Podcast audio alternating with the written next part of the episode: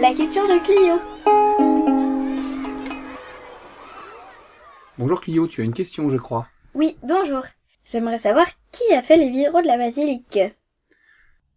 Alors les vitraux de la basilique sont l'œuvre d'un maître verrier qui s'appelait Max Ingrand.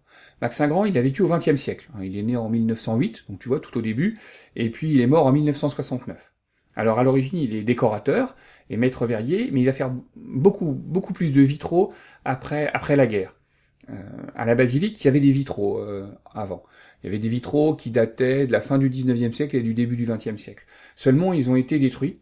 Une bombe les a soufflés en avril 1943. La bombe, elle est tombée, et puis ça crée un souffle, et ça a fait sauter toutes les petites pièces de verre, et donc les vitraux ont disparu.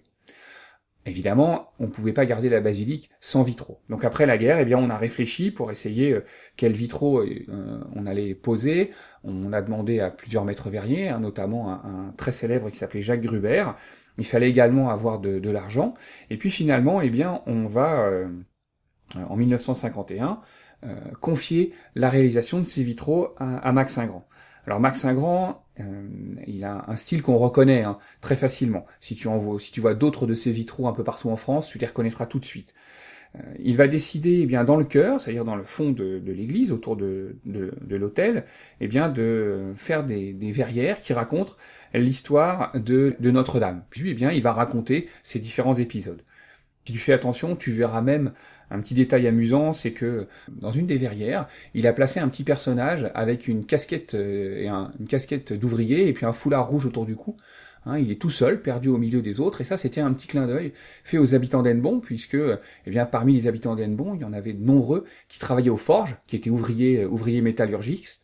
Tu verras également qu'en bas des fenêtres, souvent, on a des noms, on a marqué famille, et puis on a le nom de famille qui est en dessous, comme par exemple la famille Elliott. C'est tout simplement des gens qui ont aidé pour payer les vitraux, parce que les vitraux, ça coûte cher. Et il était très compliqué de trouver de l'argent pour les faire reposer. On va même récupérer de l'argent qui devait servir à reconstruire une chapelle détruite après la guerre pour pouvoir les mettre sur les vitraux. Et puis dans les bas-côtés, tu vois bien, à Notre-Dame-de-Paradis, il y a des vitraux que sur les bas-côtés, il n'y en a pas dans la nef.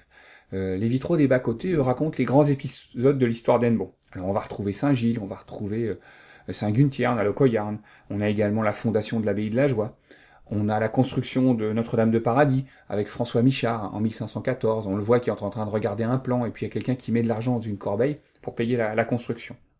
On trouve le vœu aussi, on trouve allusion à des grands personnages, que ce soit le Eudo de Carlivio, par exemple. Donc on a un très bel ensemble de vitraux de la deuxième moitié du XXe siècle.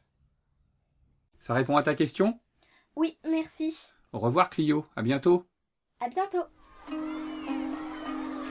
La question de Clio. Avec le service valorisation du patrimoine de la ville d'Hennebon.